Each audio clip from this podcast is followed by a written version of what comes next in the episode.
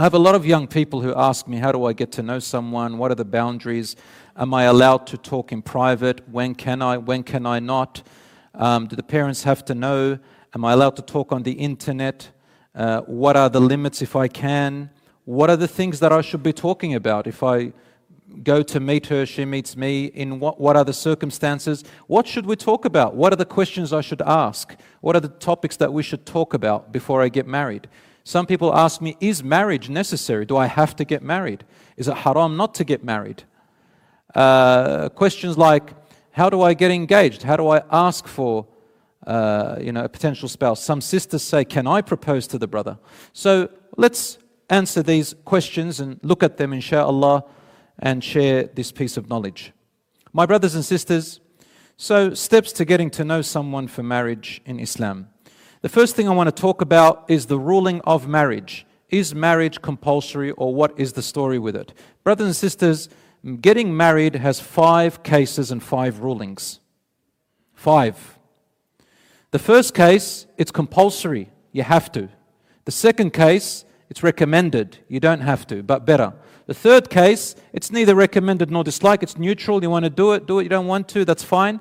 The fourth case is it's disliked recommended not to get married. And the fifth case, it's forbidden to get married. So, what are these cases? These scholars, a lot of people don't know this. The cases have been already, this is a past dealt with issue in the books of fiqh and jurisprudence.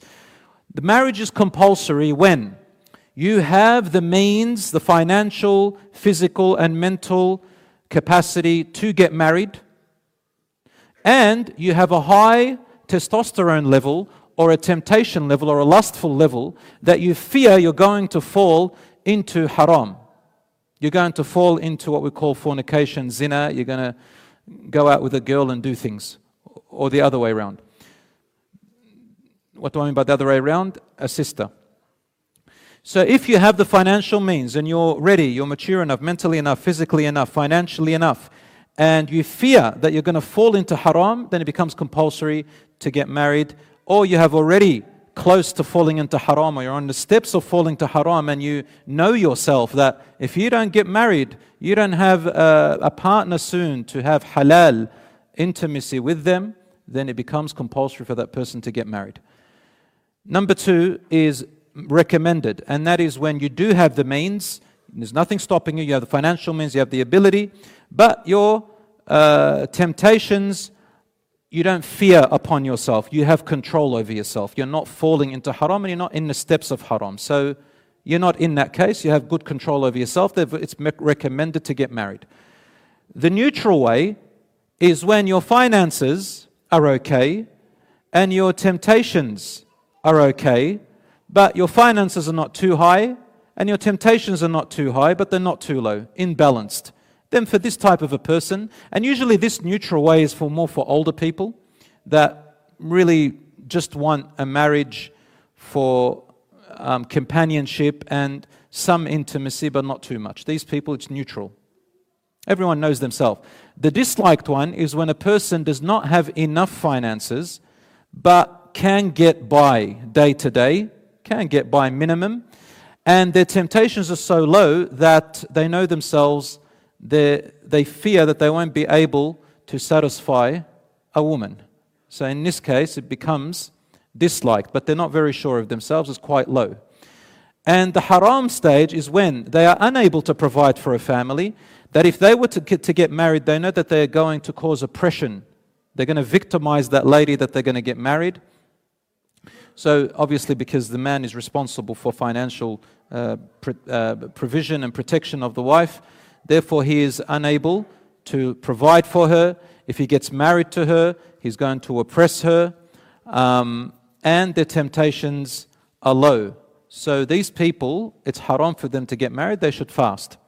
Now, some people, they might mix between. They might say, My finances are low, my, uh, if I get married, I might harm her, but my temptations are so high. What do we do in these situations?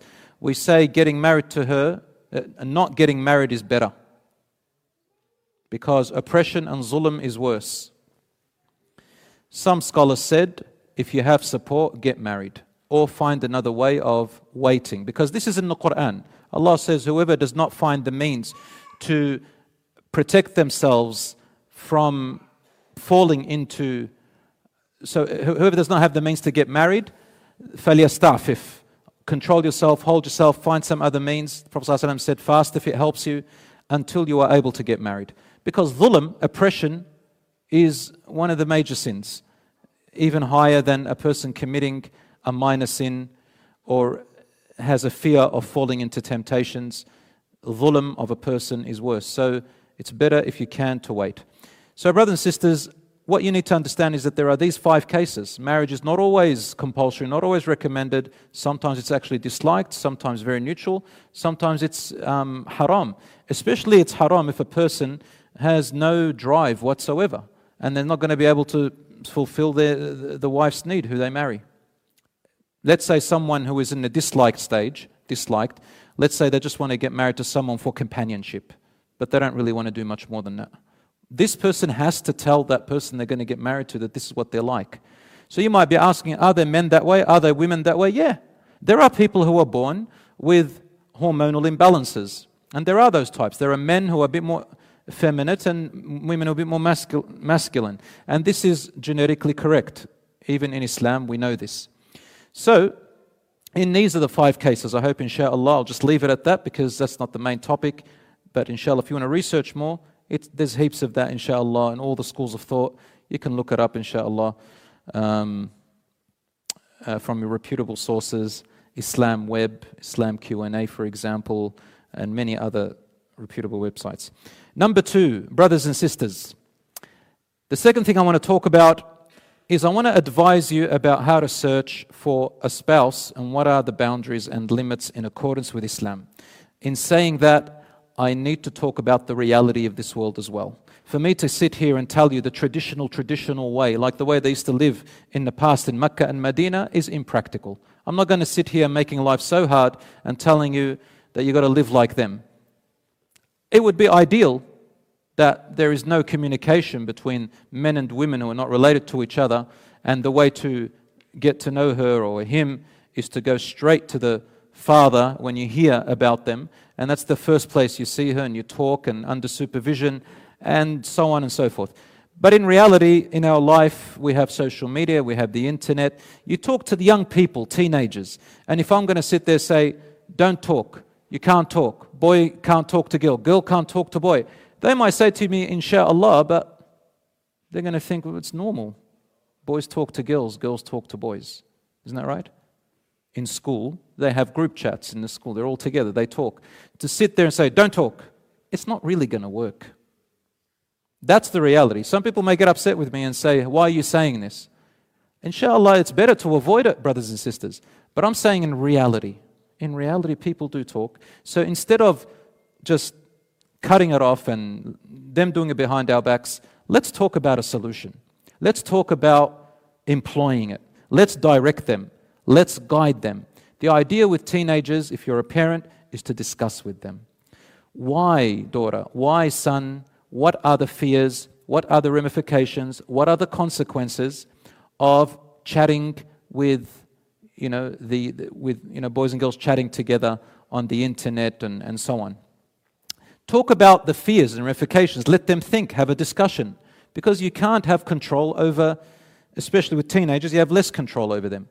So, the scholars of today have spoken and said, look, the minimum minimum, if a person truly has good intentions for marriage and they can talk with the person respectfully, they know themselves and they can uh, respect the boundary so it doesn't become inappropriate between them and it's truly for marriage, they can talk necessarily as much as it needs to be but to try their best to move from that step to the next step.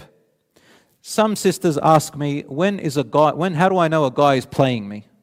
How do I know a guy is just wasting my time?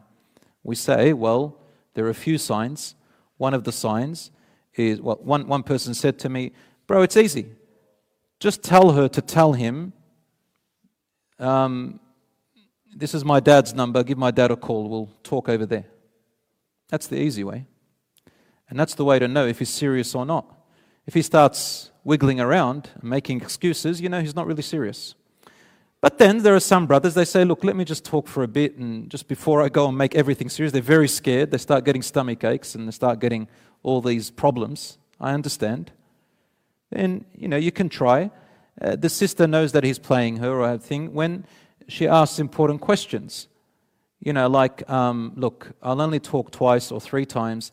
I am interested in marriage, but after that, you know, I, uh, I'm going to tell my parents about this. And then if he starts wiggling around and changing the appointments and wants to keep talking and talking, then you know that this guy is trying to play games. Honestly, brothers, look. Look at your own sister or your own daughter. How would you like them to be treated?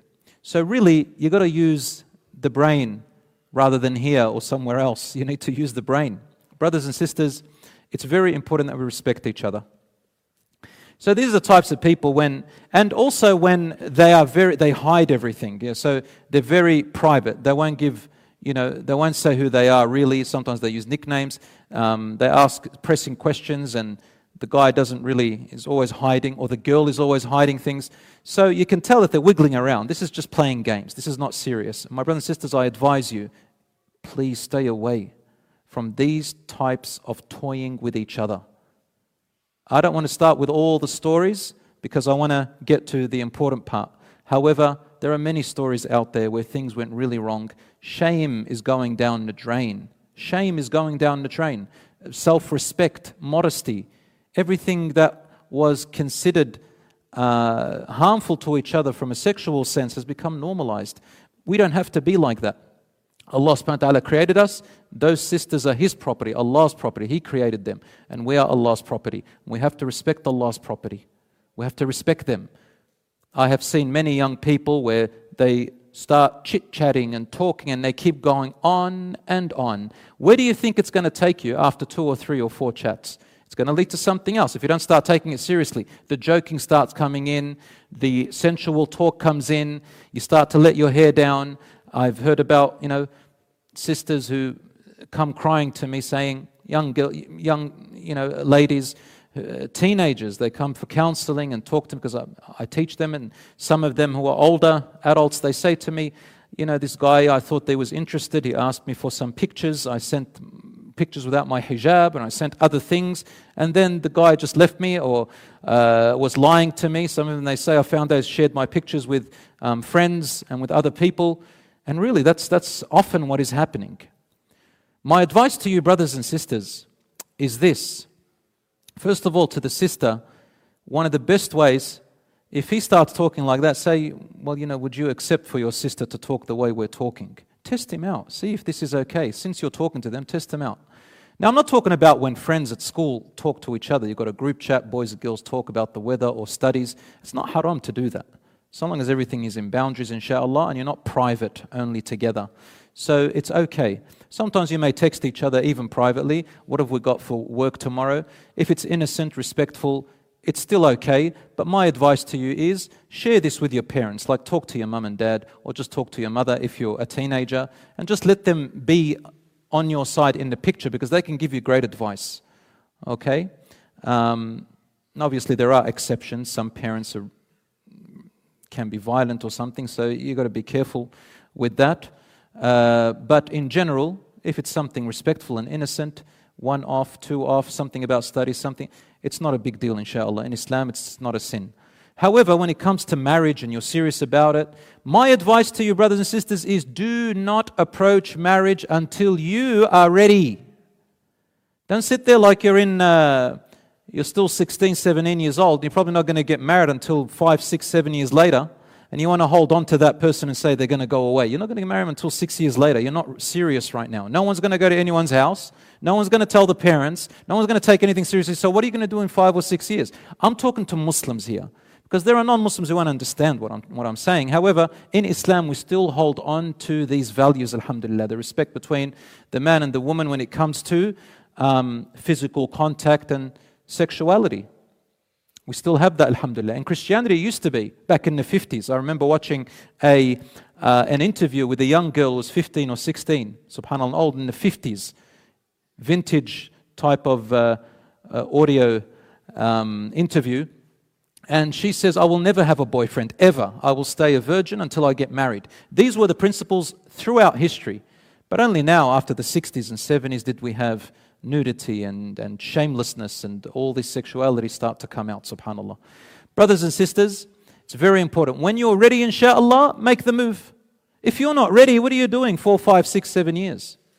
Allahu A'lam, what's going to happen in that time? My advice to you is when you're ready financially, mentally, physically, then inshallah, make the move. And inshallah ta'ala, there's little room to keep mucking around, keep spending time. Keep, I said M, mucking. That's an Aussie word. Please don't misunderstand me. So stop fiddling around and playing around games. Get, get serious, inshallah, as much as you can. Brothers and sisters, let's move on to the next path, inshallah. I'll leave some room for questions later on because I know I'm just touching on every bit and I know that you've got questions. Uh, Bismillah. Marriage here in Australia, I have to say that by law you have to be 18 to get married. And you need a court order if you're 16. So there has to be a reason to get married. You can go and get a court approval if you're 16 to get married. All right, so I have to say that it's illegal to get married under that age. But here's the point when you're ready, inshallah, make the move. Number three, brothers and sisters, seeing the potential spouse. A lot of people ask me if I'm interested in someone, especially men, they say, What can I see of her? Am I allowed to go and see her hair? Am I allowed to ask if she wears hijab? Can, can she? I mean, this day and age, subhanAllah, nearly everything is already out there, right? Do you agree with me? Nearly everything is out there, seriously, I have to be honest. Social media is full of our sisters and brothers already out there. Really, there's, there's nothing left to the imagination these days. But let's get technical. If you do find somebody who is fully clothed in the way that you know the hijab should be, and um, you want to see her without her hijab, for example, are you allowed for the purpose of marriage? The answer to that is the majority of scholars say you can only see her face and hands.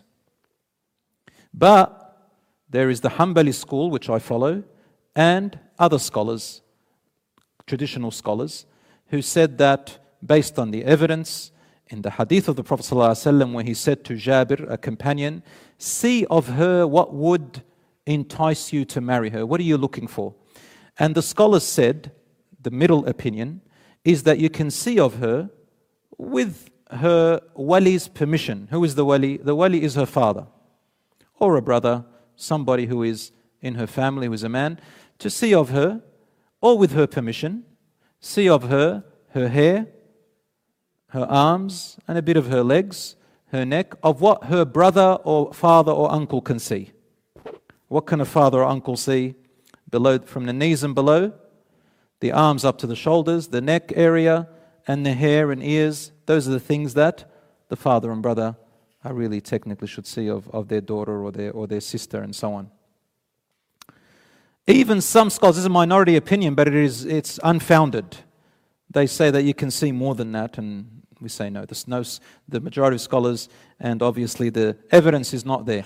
So you can't just because there'll be use and abuse after that. So, anyway, the point is it is recommended in Islam to see the person you want to marry, meet them, talk to them, and take your time, brothers and sisters. Take your time in meeting and getting to know the spouse, the potential spouse. Don't rush it. That's my advice to you. Crucial advice. Take your time until, inshallah, you've gone through the questions and the discussions and the investigations. When I say investigation, I'm not saying like a police or interrogator. Your nice, friendly, respectful research about one another. You have to. Don't leave it till after you get married. Do all the research that you need to do that you would like to know about before you get married. I'll give you a hint. They are the things which, if you did not know about them and then knew about them later on in the marriage, it would be detrimental for you. You would most likely start to leave the marriage or it'll cause tension in your marriage. You need to look for those things. And that means every person knows themselves. What is it that's important to you in the marriage? What is it that's important to you in that potential wife or that potential husband? Know yourself first. Know what your values are. Know what you're looking for. Know what you can handle and what you cannot handle.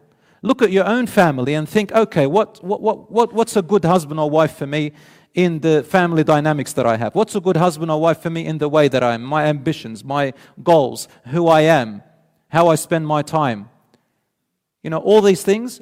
Know yourself and then count about six or seven of them and say, okay, these are my seven crucial red lines. If they exist, I can't go ahead with the marriage. One brother, he said to me, Brother, for me, it's uh, if she doesn't have hijab. I said, Okay, for you, brother, then I advise you to marry someone who already has the hijab. That's the safest thing. Says, What if she promises and wants to wear the hijab? I go, Alhamdulillah, that's good. You can still go ahead. I go, But your chances are less now. I know I do marriages for people, and I can see sometimes my advice, I'm not saying you have to, my advice to you as your brother, look for what you really want and look for that person who's already like that. That's my advice to you. You don't have to go by it. But from my experience in marrying people a lot and counseling them, whatever you're looking for that's important to you, go and look for it that's already there and established. Changing someone or someone promising you they will change is less likely to happen. And if it happens, most people do it for, for you or you do it for them. When the love starts to fluctuate or you go into conflicts, those things they changed, often they leave it. Those are the first things they leave out because they did it for you or you did it for them. And I've seen this happen a lot. Where people said, I changed my life for you. I did this. Even if it's, let's say, praying. Someone starts praying and you get into the marriage and says, MashaAllah, I'm praying. We're going to go to Jannah together. Conflicts happen. Says the first thing they leave is prayer. Why? Because they have a resentment. They say, I changed for you, I don't want to remember it. Some people do that, subhanAllah. And some people are sincere. I've seen people, mashallah, they're genuine, sincere. But my advice to you, and you don't have to take it, is look for the person that you already want, and just if it's established. If you can, as much as you can. If not, inshallah, you just need to have more conversations about it, and whatever happens later on, you can't put too much blame. So I know, for example, you know, uh, uh, a brother who got married to a sister who didn't have the hijab, and she said, Inshallah, one day. And then two, three, four, five years passed, and still she wasn't ready. And he started getting frustrated, calling me and says, I want a divorce. I said, Brother, you've got to take it easy. You came and married this sister. She's a good wife to you. She's a good uh, daughter to her family. She's respectful. She, you know, you got kids. She treats them. He goes, Yes. I said, Look, you know, you got married with that risk. You're going to have to be patient with that. Inshallah, make dua and continue with her. So long as you know, you've got kids, you've got love between you. Inshallah, make dua, inshallah, you'll get there. One, one sister said he doesn't wake up for Fajr. I said, Subhanallah, and did you know that before? She said, Yes, but he said he'll change in time. I said, Make dua for him. Inshallah, you have kids. Does he treat you well? Does he look after you? Does he protect you? She says, Yes. I said, Look, just make dua for him, keep advising him, and let him be. So in these situations, brothers and sisters, you've got to understand you're taking a bit of a risk and that it just needs, you need to be patient later on. Brothers and sisters, having said this, I talked about online. If it's respectful, and I would like to advise teenagers and people who have been married before, or adults. People who are adults, you know, talking about 27, 30 years old, because younger people still lack it, or if you have experience in relationships before, maybe you've been married before, speaking to somebody and you initiating it is more acceptable and it would work because Rasul even said, uh, he said, uh, الثيب أولى بنفسها من وليها if a woman, for example, has been married before, he said she has more right over herself and knows herself better than her wali, than her father or her brother, or whoever it is. So, initiating and asking for marriage and look for marriage and speaking to someone in respect is allowed. But my advice to you is that if you don't have experience much, you're still very young, you're a teenager, or you're 19, you're 20, you're 21, get your parents involved as fast as you can. They will advise you better, brothers and sisters. Because I've seen a lot of young people before before the logic kicks in, their emotions kick in. And when the emotions kick in, they can be very deluding. Emotions can be very deluding, especially when istikhara comes in. It gets more complicated. You know, istikhara, people start to attach, because what happens is the emotions delude you to think that the istikhara and the dreams that you are having and the feelings that you are having are really from God, but really it's your feelings and emotions and your attachments. So, anybody who meets someone for too long, what happens is that their attachments get too strong. And when the attachment gets too strong, you, be, you can't think up here very well. Without going too much detail in that, I'm just giving you that little piece of advice, insha'Allah ta'ala. Next, the ways you can find somebody, you can approach that person.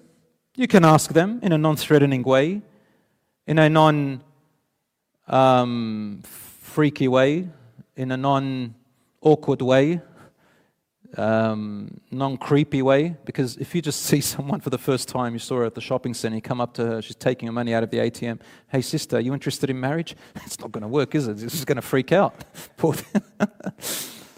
or the other way, sister comes and goes, Hi, assalamu alaikum. Are you interested in marriage, brother? I mean, uh, it doesn't work that way. So you got to, I mean, it's not haram, but it's creepy. You know what I'm saying? So be a bit smooth. A Muslim can be smooth, but not in a haram smooth way, in a halal smooth way. One brother said to me, Brother, wallahi, there is a sister at uni, I, I want to meet her. I, uh, back in uni, my days, we, this is what we did as well. You go to the prayer room at the university, and that's what I advise all young people. If you go to university, all right, or TAFE, look for the prayer room, the Muslim prayer room. I promise you, man, the resources there are amazing. And the brothers and sisters that you meet there, some of them could even be your professors, right? Fourth year in your course, they will give you guidance, they will teach you things. And I've seen people getting married from meeting potential spouses there in a halal way, alhamdulillah, in a controlled environment. And there are people there who would advise you and guide you. You know, you have some people there who are like uncles and aunts, they can in the university, and you have brothers and sisters. So we used to, sometimes I had a brother who, one brother said, Can I ask this sister? I said, Well, if you're bold enough and courageous enough, you can approach her and, and, and kindly ask her in an indirect way if you can sort of be smart about it. Or you can send a, maybe a, a, family member, a sister if you have, or a cousin who can talk to her, or maybe a friend who knows her, or relative of hers says there's nobody. And I'll say, well, okay, you can approach her, it's not a problem. Or maybe send a letter, find out her email, maybe send an email, something like that. Alhamdulillah, and a lot of them, they approach and they talk, and it works out, alhamdulillah, and then they get to know the family. But the point is, brothers and sisters, and in Islam, it's not that strict and rigid. You can make moves so long as it's respectful and it's not in seclusion. So you and, and her or you and him alone in one little room. It's not allowed in Islam. At the mosque, ask your friends. Ask, look in gatherings of occasions. Take recommendations. Uh, seeing them in a shopping center. Maybe you can try and uh, find out if you have someone with you, you have a cousin or someone or something like that, or they work there. Maybe you can get someone to indirectly ask them. Um, you know, so, so uh, subhanAllah, online, you can even do that if you like, but just be cautious with people online. There are some matchmaking places, Muslim matchmaking places, that people have told me about them. I, I don't recommend them because unfortunately a lot of uh, men go on there, they waste our sisters' time. But I mean, just be cautious and be careful. You haven't done any sin, it's not your fault. So, uh, inshallah, this is open. Now, brothers and sisters, here are some important matters. If you've decided to get married and you know who you want to go and ask for right from the beginning, these are important matters that you've got to keep in mind that you want to find out about each other. Don't just jump into it with emotions and feelings because he's got a nice jawline or his beard is like a lion and so beautiful and it just blows in the air. Or a sister, mashallah, look at those eyes, look at those lips. No, no, brothers and sisters. All of this, look at that sweet talk, look at his. These things, brothers and sisters, they're later, later. Later, you can talk about them. That's when you get married, and, and these are things you keep to yourself. Every person has their own type of beauty. Not every man look at beauty in the same way, not every woman look at beauty in the same way. Everyone has their own sense of beauty. Wallahi, I know men who love nothing else but the neck of a woman. Would you believe that? That's what they love that. Some people love the feet. Would you believe that? Do you believe me? You don't believe me? I don't care if you don't believe me, it's the truth. And there are studies about it, guys. Man, we live in times where people fall in love with their table and chair. Would you believe that? Yeah. They fall in love with their phone, they call it their wife or their husband. Wallahi. With animals. Sorry about that, but wallah, we live in these times, unfortunately. And one day I have to talk about this. Unfortunately, something as silly as that we need to talk about. I remember once uh, a, a, school wanted to visit the mosque. And they came along. We had some teenage girls with them, 15, 14. And the teacher goes, Vanessa, here. Stacy, here. Chair and table. Wallahi, he said chair and table. He says, We call them chair and table? He says, Yeah. They identify as a chair and table. They took it seriously. Anyway, let's move on. So, beauty is in the eye of the beholder. That's what I'm trying to say. Let's move on, inshallah.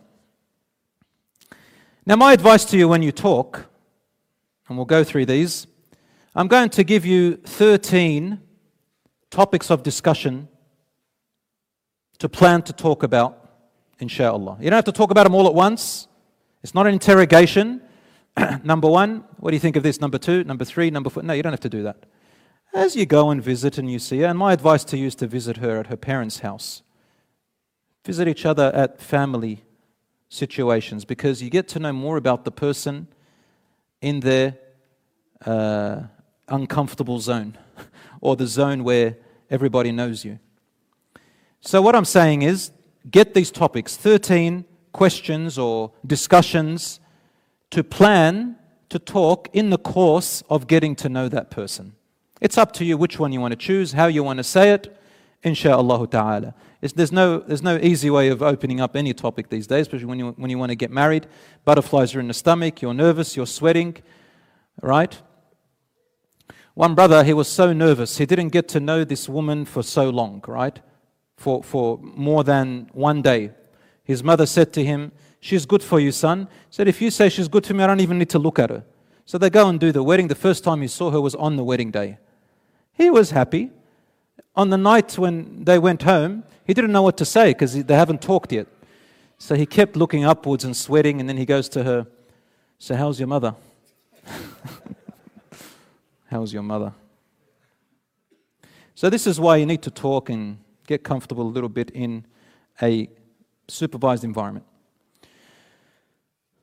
Best to talk about yourself first. My advice to men is to talk about yourself first. Now, obviously, there are extrovert men, introverted men, there are shy men, and outward men.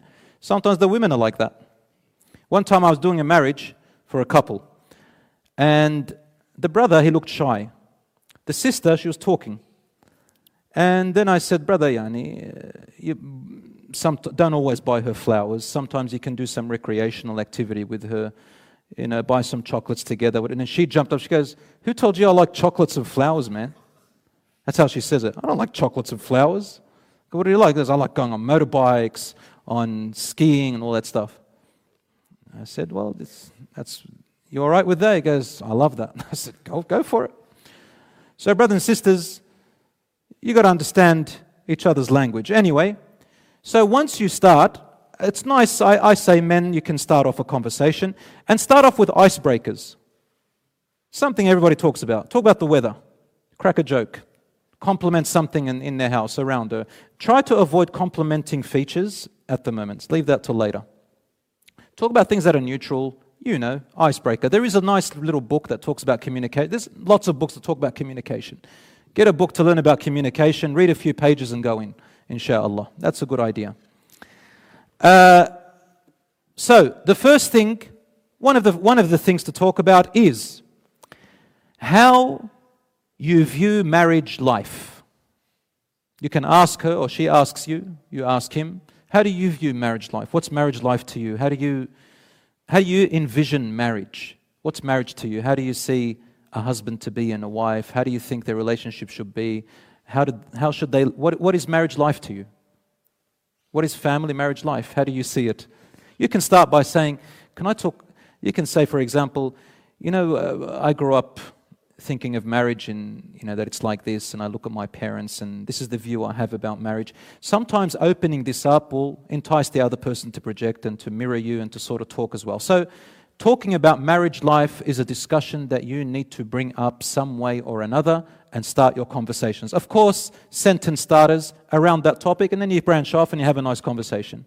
Another time, you can talk about a second thing, and I think these are crucial points. A second one is what qualities would you like to see in a spouse? Or you might start with yourself and say, you know, qualities I like to see in a spouse that people always ask me this question. They say, What qualities do you like to see in a spouse? So you can see how I'm talking right now to you. It's very casual. Don't make the person feel intimidated or anything like that. Try as much as you can. I'll, and then she or he will say, What do you, what do you like seeing in a spouse? Because they're also ready to know too, right? And you say, Well, uh, this is what I like in a spouse. I like to see this or that. And they talk about the things that you like to see. Every person is different. And any other person will talk to you. So that's another topic to ask and talk about. Number three, you need to talk about each other's family dynamics. You have to, have to, have to bring family and culture into it. We don't have this Hollywood movie where it's just Romeo and Juliet. Oh, they ended up killing each other.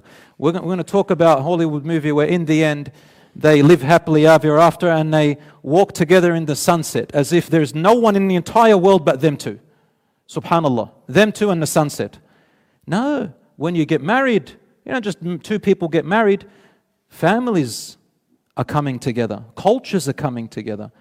Sometimes even whole tribes are coming together, depending on where you're coming from.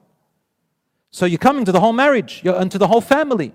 You need to know who you're dealing with the in laws, the family. You're going to have children, inshallah. Those children, they want their grandparents, they want their uncles and aunts. You've got to look at family. What's the dynamics in your family? And while you're talking about that, talk about how do you get along with your family? What's your relationship with your mum and dad, your siblings? You can start talking about yourself. Say, gosh, you know, I've got a brother, we are so close. Me and my sisters, we're kind of to talk about that and open these discussions, talk about culture. I remember once I did a marriage for a couple, and the sister, the wife, said to me, Brother, what's this? I said, What? She's got a baby with her and another child over there. I'm thinking, Here we go. She said, I never knew that every Wednesdays we have to go to his father's house for a barbecue. So he never talked about this before. He never knew. He goes, no, every Wednesdays. He goes, we'll have to go every Wednesdays his father. He turns around and goes, brother, brother, brother, ask her. Wallahi, from day one we got married. Every Fridays we have to be at her, her father's house. I said, so what? So what if you go? Don't you love your husband? Yes. Don't you love your wife? He goes, why did you do it? He says, for her. What do you do? it? She goes, Oh, for him. I said, All right, well then, alhamdulillah, that's what marriage is about. It's about giving and taking. Give a little bit of yourself. He gives a little bit of himself. You have to compromise a little bit. Some things you might be uncomfortable with. For the sake of your marriage, do it. That's what marriage is about. But anyway, you've got to talk about these things culture. One brother said, I, I have this, a lot of brothers, they talk about this, subhanAllah. And that's another question, and that is about living arrangements.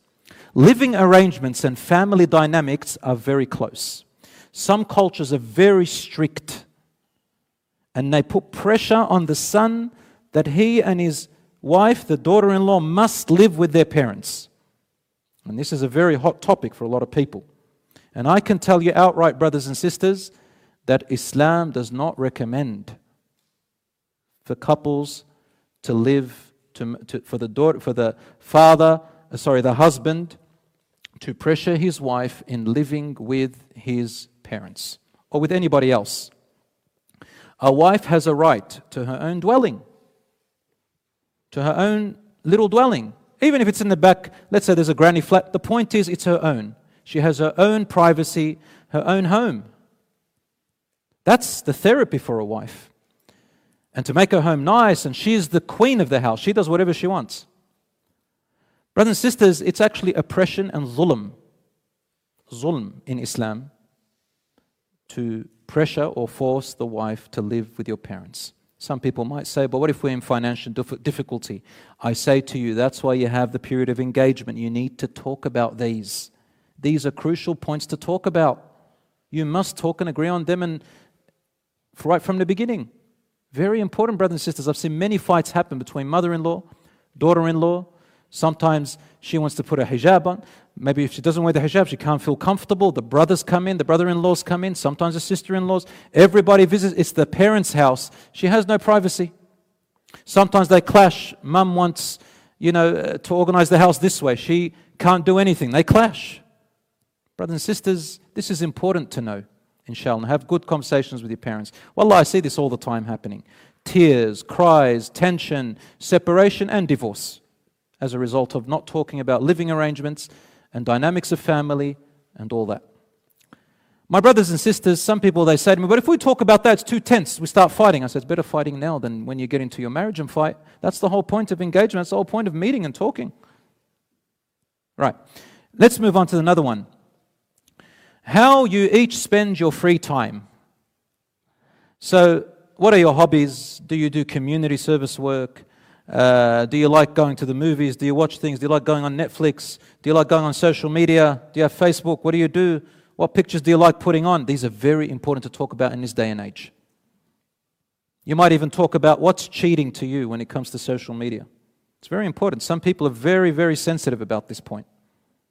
So discuss these matters about social media, what you like and dislike, and they can talk to you as well. We move on. Finances. You must open a way to talk about finances. If you can't talk together, talk with her father as a man, or talk with the brother, or maybe get someone else to talk with her or someone else to talk with him. But you must talk about finance, financial arrangements. Maybe as you get more comfortable to talk and share later on, you can talk about financial management. For example, work, managing the money. Is it your money and my money together? Or is it your money is my money and my money is your and my money is my money? Let me repeat that. Is it your money and my money together? Or is it your money and my money? Or is it your money is my money, and my money is my money. Is that how it goes? Yeah. It doesn't matter which one you want to go with, so long as you agree. Have fun, whatever you like. I'm not going to tell you whose money to.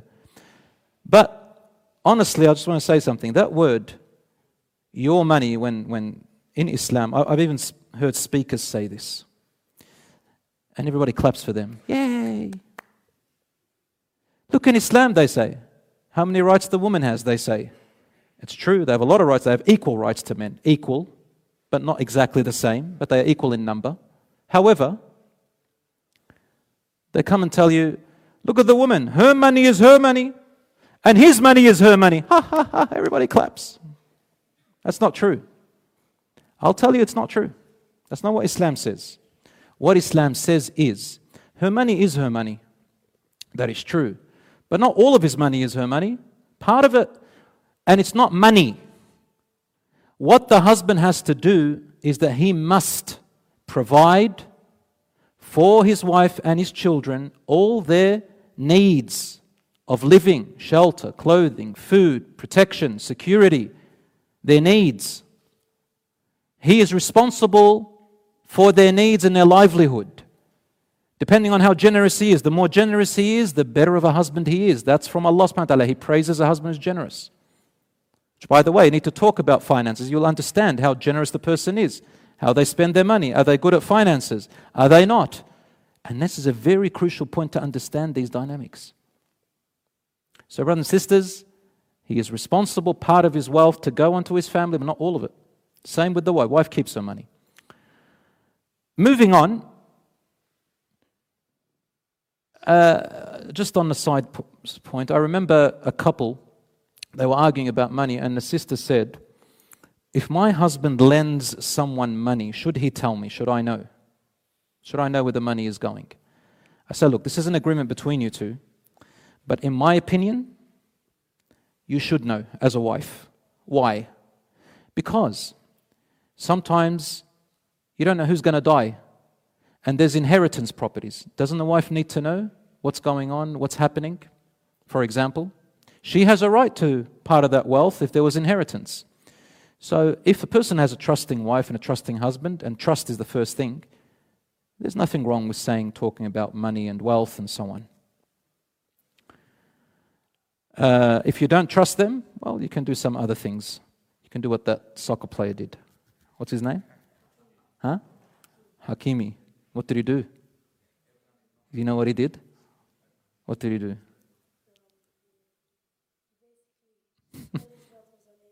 yeah, he gave all his money to his mum. Unbelievable. Anyway, what I'm gonna I'm not gonna comment about that. I'm gonna tell you, brothers and sisters, trust is very important. Before you get married to someone, you need to know if you can trust this person. So that's why you talk about these matters. If there is no trust, there is no relationship, as you can see. You're not happy, you're too scared to to show your finances. You're too scared to go and come. You're too scared to do anything because you don't trust each other. So, trust, transparency, time, talking, and tolerance is important in a marriage. The five T's. Another thing to open up is uh, your social life. Talk about your social lives. Introvert, extrovert. Uh, these are very important. Uh, knowing a person's friends is very important because the friends can tell you a lot about yourself. And usually you've got to investigate. A good thing is to look on social media, ask other people about them. There's nothing wrong with that. Number eight, talk about children, having children, and raising them, educating them, and very importantly, naming them. I'll repeat it naming them. What did I say? Naming them. This is a big thing. I've seen couples fall apart over the naming of a child. Some people are very strict with culture. And some people, their parents, are, they, they interfere too much. That's why when I told you talk about family and, their, and how they are, you'll open up these other areas that will tell you a lot about the person and yourself. Look, there's no right or wrong answer here, brothers and sisters. I'm not telling you what the answer should be. What we're telling you is these are factors that you guys need to learn about. And then decide. Go home, think about them, and then make a decision. Don't be hasty. But naming a child, do you want children in the first year, second year? What do you think about children? How many children do you anticipate having? You can't say, well, that's up to Allah subhanahu wa ta'ala. Well, okay, it is up to Allah, but do you like having children? Do you not like having children? First year, second year, what do you want to do? So these things open up a great discussion. Naming a child is very important. I've seen couples, they fall apart because the father or the mother, they pressure, for example, the son to name the, the, the child after the dad's name. In, my culture, it's, I've got a culture like that. Up in the village in Lebanon, you got to, and some, a lot of Arabs, they've got to name the first child of the first oldest son by the father, the grandfather's name. And if you don't, you're like almost an outcast, or you're frowned upon, or they always look at you differently. So you've got to talk about whether this is a big thing in your, in your culture, or whether it's not. You might have a, a spouse or a future wife who says to you, No, I think uh, a mother should name the child. I, I, I, carried him, I did, and that will tell you a lot about her, about her personality and how she thinks, whether she's good for you or not. So, brothers and sisters, these are important. And the last thing, last three things, inshallah, ask about future ambitions and goals, especially career. How important is your career to you? My career is like this. Very importantly, also to ask about number 10, health issues. Health issues, disabilities. If you're embarrassed to talk about them, get someone else to explain that to them. It's very important, brothers and sisters. You don't want to get married and later on you find out severe health issues or deformities or disabilities. That's uh, haram in Islam to hide these things. I've had cases like that before, and they say, well, the brother who married her, he hid something. He hid that he used to have another mistress and he had two children from her and they wanted to get divorced. He says, "No, I, you know, you got to give me the mahar." Another another uh, brother married another sister, and she had another deformity. She didn't tell him about it because I was embarrassed. It's none of your business, and why can't you accept me that way? It's a right of both the husband and wife to know anything that will place attention on the marriage in relation to their personal self. Uh, number 11, the past. I know. You've probably looked it up. A lot of sheikhs and imams said it's none of anyone's business to know about your past. Allah forgives all sins. Yes, that is true. That is true. People should not expose their past sins. That is true. That is a general blanket rule. But I'm going to just let you think about something. You know yourself. Some sins of the past are not that easy to just dismiss. Stay with me. Stay with me. You with me? Okay. Some sins of the past between telling a potential spouse cannot be easily dismissed. You have to think is that sin of my past going to show up in my marriage again? Does it have the potential? I'll give you an example. If a person used to be on drugs before and they were addicted and it was hard, how long ago was it? If drugs can come back into the marriage. Not in the beginning, but later on it can. Because people take drugs often either for recreation or when they get addicted, it becomes mental issues, depression, and all of that stuff. In a marriage, there's going to be ups and downs. A person can resort back to the drugs. Is it important to talk about it? In my opinion, wallahi, you don't have to take it, it's important to talk about it. But of course, there has to be respect and people have to cover up for their sins. Sometimes a person may have had multiple relationships in the past.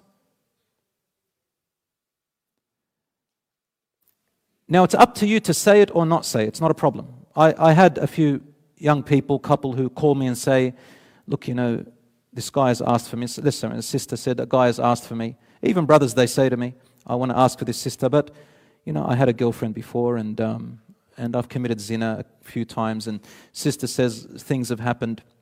What should I do? And look, you don't have to say it outright. You can hint it. You can send someone to say it in a different way.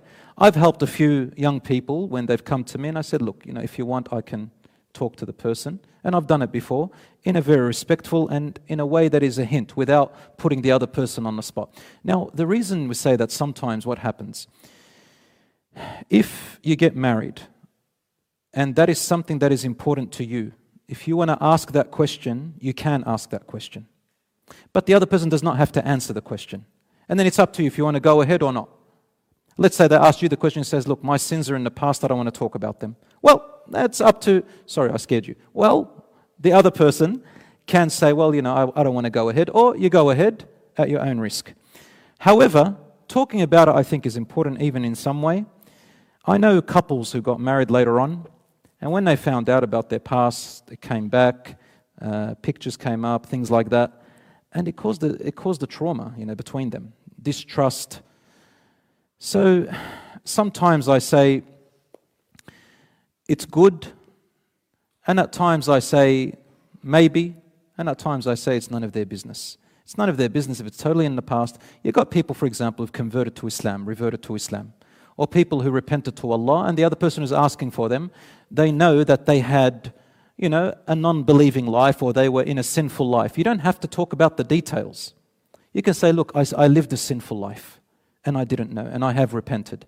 That's it. You don't have to say much more than that, inshallah. But just remember this anything you know that will creep in from the past into your marriage later on, that you know potentially will, there's a chance it will, and will cause attention, my advice is to hint about it. Mention it in some way. Allahu A'lam. But again, brothers and sisters, I'm not telling you you have to. I'm just talking from experience. I've seen later on these problems happen.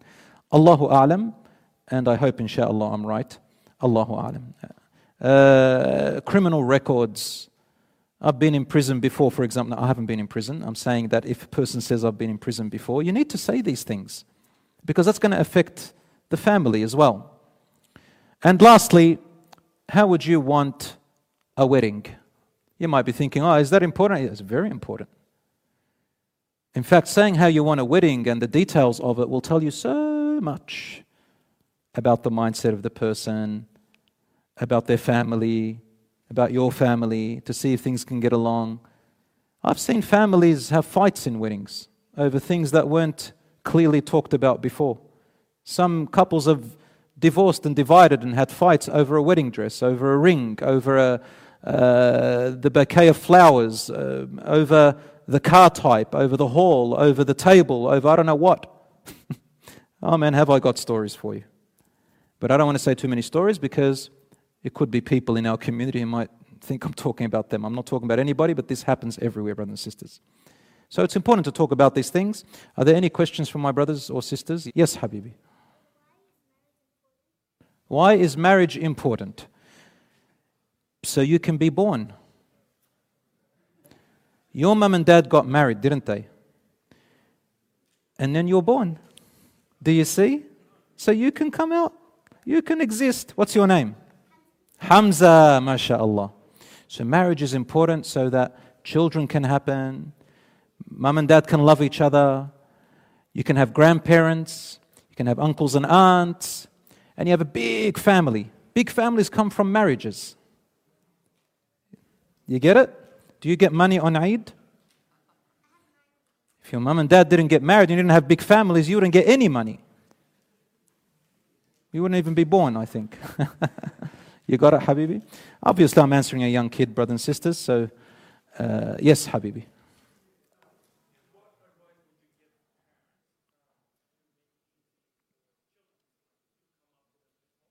Yeah, good question.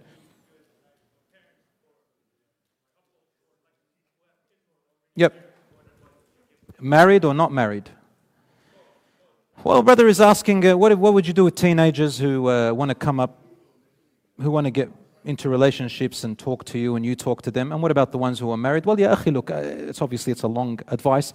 Simple advice, yeah, is first of all, you've got to know that your teenagers are now older and they see themselves as very, very important. They see themselves as right in a lot of ways, right? And they probably don't think that you know as much uh, about them as what you think you know. So have that in mind, number one. Number two, I would say that you need to establish a friendship with them and say to them, for example, you know, son, daughter, you can always talk to me about anything you like. You know, when I was a little kid, um, I, I had relationships that I wanted to get into, and I didn't know what to do. Um, you know, I was like you. I, I, uh, I would, I would have uh, sensitivities. I'd be embarrassed. I would think my parents don't know. Say, no, I've been there and done that, and try us out. I'm just here for you, Dad. And whatever, anytime you need to talk about it, we'll talk. Sometimes you might sit down and talk with, say, um, your wife, and you open up a discussion in front of them, so it's called passively. And you say, you know, what, what do you, darling, how did we meet? Talk about your story, about your relationship, and how you met with, with their mum. I think story is letting the guards down, letting them see that how you were once there and did that, opening up some of your vulnerabilities um, I think inshallah will allow them a door to open up to you. So, and don't pressure them. Tell them, tell them how much you respect them. Tell them, son, daughter, you know, you're old enough now, mashallah. And Allah's told me to protect your privacy. But I want to tell you, I'm always here for you. And, you know, now you've come of age. Anything you need to talk about, talk to me, to mum. And then every now and then, as I told you, talk about yourself, talk about your, you and your wife, how you met, uh, talk about relationships in, with your wife in front of them. So I think, inshallah, this is a good way of opening the door. If you've got married children, same thing. Because this is in the hadith, Rasulullah or the, the qaida, the, the rule in Islam is uh, anything that is halal, that brings about something that is wrong, then that halal becomes haram. So if I'm going to do something, and I know that that's going to bring something even something haram, then I don't do it. I know, brother, I know. So, brother here is saying, uh, when I say I know, it means I know what you're talking, what, what, your question is. Sorry about that. I don't know everything.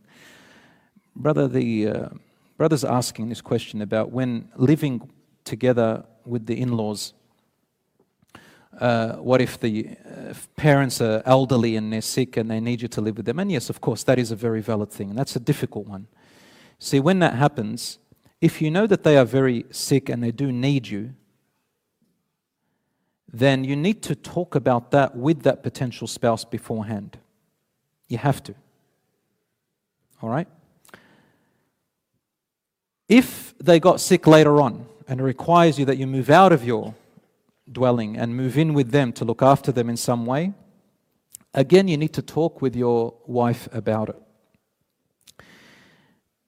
You can move in, you can move closer, you cannot oblige her, even when they're sick, to live in their house. That's a sadaqah and a charity from her. But obviously, that would cause tension. So, in that case, it's a difficult one. You need to try and get through it together and try to minimize. I always say to people when you have a problem, work through four, four things. First one, solution. So in this case, solution is to go and live there and she agrees with you and everybody's happy. That's a solution. 10 90% uh, of cases, you can't solve them. So you go to the next one, minimize it.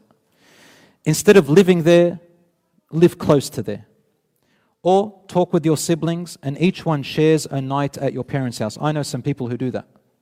So minimize the problem. Share it with your siblings, each one sleeps there, and your wife would agree with you. She can't say no to you to go and sleep a night or two nights with your parents and share them. Living close to them, going to them in the daytime, and then someone else at night. So, this is minimizing the situation. Number three is employing the situation. That's the third stage. See how you can delegate So, for example, getting somebody to come in and care for them and pay for them, pay for your siblings and say, Look, I can't do it, but I will pay, I'll give money, I will buy things from outside, you know, I will do other matters. Right, it's employing the situation. And if that even doesn't work, subhanAllah, you make dua and you try your best.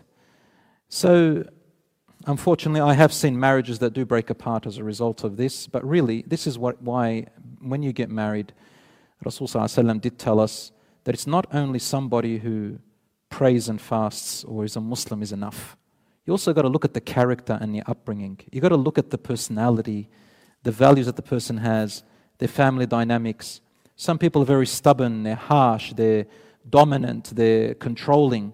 So you got to you got to study these things beforehand, and uh, that's the safest thing, inshallah. Otherwise, subhanallah, it, it does cause chaos sometimes. Anyway, khair inshallah. May Allah subhanahu wa ta'ala assist everyone. Yes, brother. A brother's asking, is there a maximum of time that a husband can be away from his family, from his wife? In the Quran and Hadith itself, primary sources, I don't know of any direct text that says how long. All the Quran and Hadith say is live with them reasonably and give them their rights and be generous to them and make them feel secure and so on. But Umar ibn al-Khattab radiallahu anhu, in his time when he was the Khalifa, he used to take the soldiers with him to the battlefield and sometimes they would stay long. And one day he's passing by and uh, news came to him about a woman who was alone, a wife, and she said poetry about how she's going through a hard time without a husband and how she says, I fear sin upon myself without my husband and I fear the fire. And he knew what she meant. So he went and asked his uh, uh, Hafsa, his daughter, anha, and says, How long can a woman uh, stand, uh, stand a common woman last and keep going in, in every way in her, in her emotions and feelings and security and all that stuff uh, with her husband away? And she said, Four months. And then from that day, he made a rule men should not go to war for more than four months. But that's war. And he would return them back. Some scholars went for four months. But the truth is, brother, everybody's different. Some women can't even be uh, two days without their husband, some women a week. Some people in the beginning of their marriage, they're more closer together, they can't just stay away. And then as they get along and children come along, it's easier to be apart. So it depends. You got to, you as a husband, you need to look and know your family, akhi. You need to know what kind of wife you have, the circumstances, their needs, the place you live in, the uh, social norms that you, you took her in, the culture, the family. Some people marry sisters who come out of a family where she was pampered all her life. Her father's always there giving her. You've got to understand that she's going to be pampered, right? I'm not saying she's a bad person. She could be really good in other ways. Some people marry a woman who's gone through really hard life and her family's always away. Well, if that's your case, so you've got to look at the circumstances. She could be ill, she could be pregnant, she could be breastfeeding, she could be any circumstances. So it's case by case. All right, I hope inshallah that answers the question. Uh, y- yes. Ah, good question. You've asked a very good question. I, I love Dr. Zakir Naik. He's beautiful. What? Oh, the brother. The brother has asked a very good question. He is asking what is the ruling on marrying, men marrying from the people of the book and vice versa. No, I added that one. You didn't ask it, did you? It's my fault. Okay, I put myself in a trap. In the Quran, Allah subhanahu wa ta'ala has made it permissible for chaste men, chaste Muslim men, to marry chaste, Muslim, chaste women from among the Jews and the Christians and among the Muslims.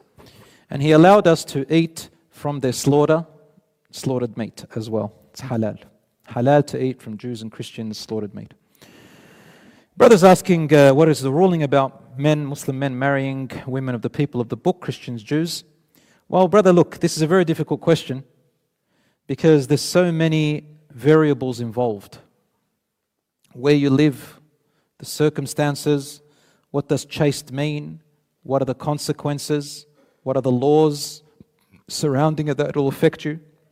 When the verse came down, it talked about an ideal situation where people lived in Muslim countries was governed by Islamic law, Sharia, and Christian and, and, and Jewish women were chaste, meaning, chaste means that, and even for a Muslim woman, so Muslim woman, Christian woman, Jewish woman, chaste meaning they weren't known for, uh, how can I say it?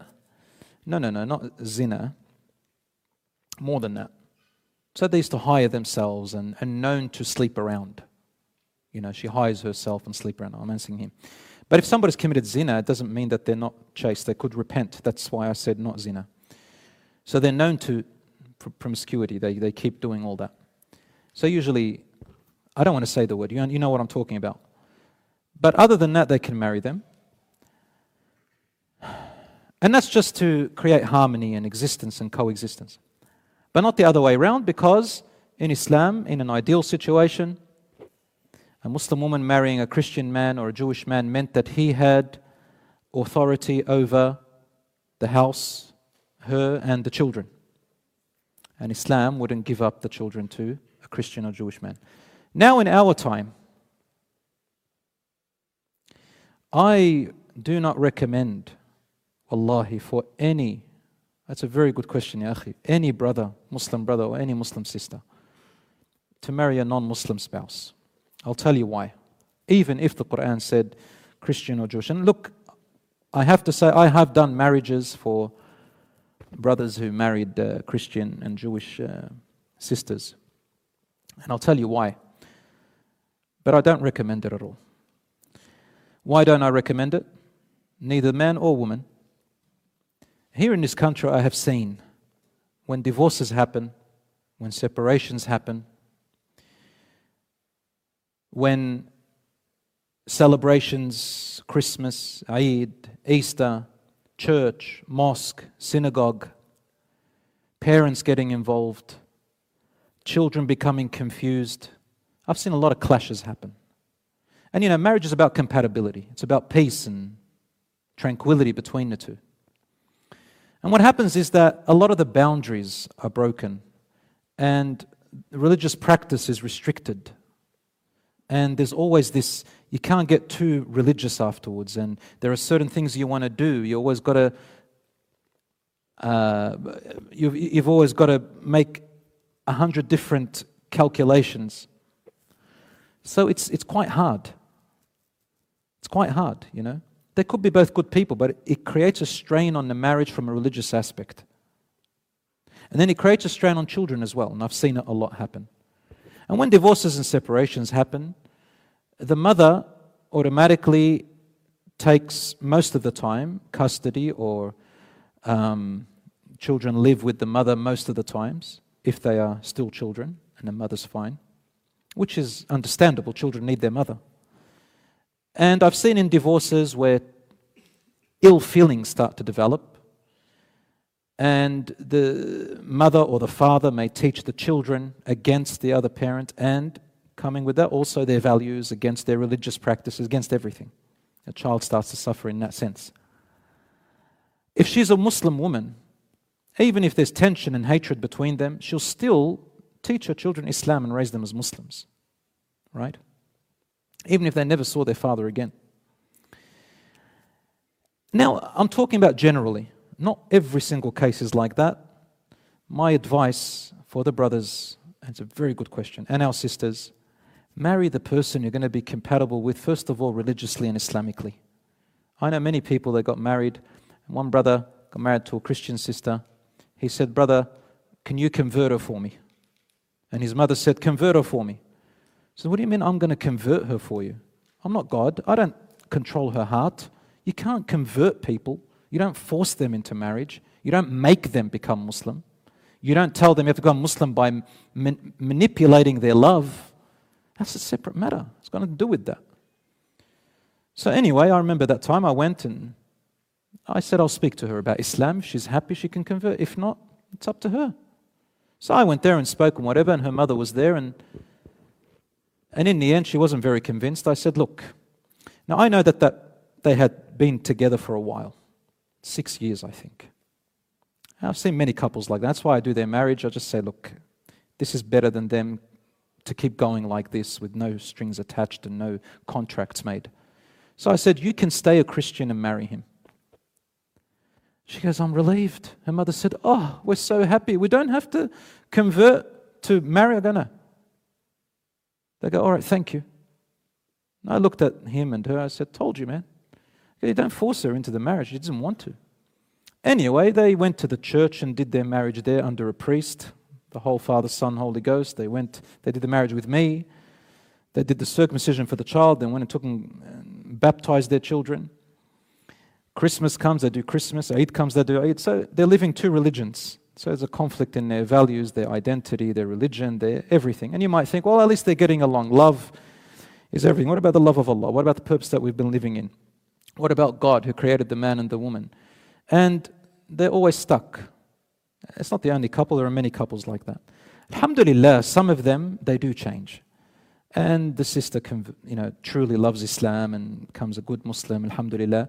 And I've seen some of them, not many, where each one stayed in their own religion and the children were fine, alhamdulillah, and they were taught well, and the, the, the, the, Christian or Jewish wife respected it all and everything. But that's when things are going well. When things don't go well, then the religion is going to be the, among the first things that is going to be questioned. Now, as I said, this is not in all cases. My advice to my brothers and sisters look, if they convert, if they revert to Islam and genuinely, alhamdulillah, that's good. I know a lot of brothers who that happened to them and their wives converted, and mashallah, they're amazing. Great role models. But to remain a Christian or a Jew and marrying them, I think there are just too many problems that happened and rise from that. My advice to you, brothers and sisters, is marry a Muslim. Um, it's better for you, more compatible. And even in times of conflict, at least, the deen still stays somewhat intact. Is that a good answer? Is that kind of. All right. Sensitive, love, and emotions is very hard to deal with, I understand. Yes, brother. Yeah. In an ideal Islamic law situation, only the Muslim man can marry a Christian or Jewish woman because the laws support the upbringing of the child and custody situations. Yeah. But even then, it's not advisable. There's a story about Hudayfa ibn al-Yaman, Sahabi, the companion at the time of Umar radiallahu anhu, he married a Jewish woman. And he said to her, Divorce her, ya Hudayfa. He said, Why? Is it halal or haram? He said, It's halal. He said, But I fear that you're a role model and most men are going to follow you. And those women, the women of the people of the book, don't cover, uh, don't cover and and you know abstain from interaction with men as much as the Muslim women. So then the Muslim men will see them more, and then they will forget about the Muslim women, and our Muslim sisters will stay. Um, uh, harder for them to find potential husbands, while the rest of the men copy you and they go and focus on the Jewish and Christian women. So that even in their time it was not recommended. And Allah subhanahu wa ta'ala knows best. Yes, Habibi. How is marriage half of your deen? Well, deen means your life, your whole life. Isn't that right? It's your whole life. So when you get married, you get to you get to practice and do things in your deen that you couldn't do it when you're not married, for example. You get to look after children and raise them. If you're not married, you're not going to look after children and raise them. That's part of the deen. You get to share love and connection with a wife and a husband. If you're single, you're not going to be able to. And all these are part of the deen. They make you closer to Jannah. That's all I'm going to answer you, Habibi, because if we go more than that, it's going to be uh, MA rated. Habibi. Yes, last question.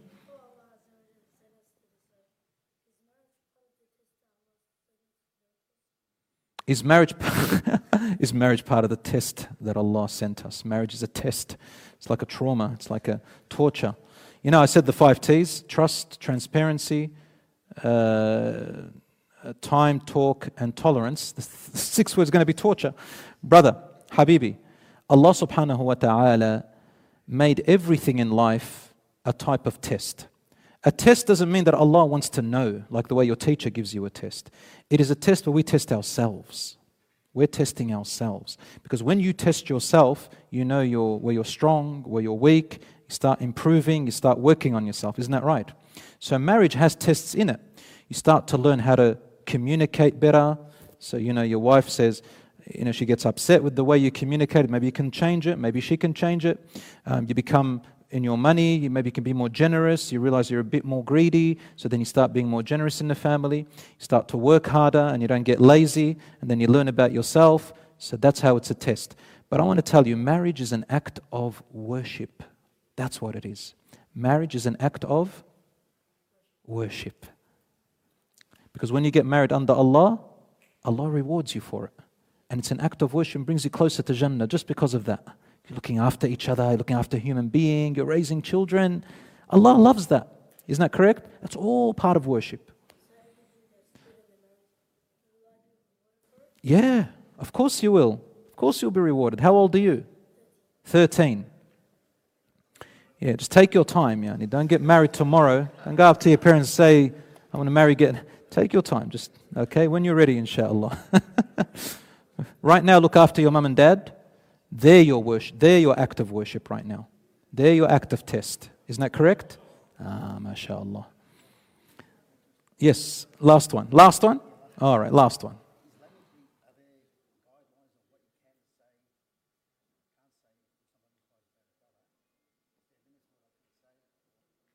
Yeah, yeah, yeah. Brother is saying it's a good question. There's, are there limits when you inquire about a brother or a sister? Are there limits about how much you can say about them? Of course, there are limits. Here is, here's what the scholar said You need to focus on what is serious. Don't focus on the little things. For example, drugs, violence, religious matters, doesn't pray, drinks, you know, eats pork, it's got very bad company, goes to bad places, deals with bad people. These are major stuff, right? You need to talk about them. And if you do know something good about him, you need to also mention the good in place of every bad. If you haven't got enough, then khalas, you've done your best. But it's halal to talk. But what's very important is that, brothers and sisters, you never talk about someone and expose them or tell other people if you heard about them. If it's for purpose of marriage, it must remain between you and it never goes out to anyone else.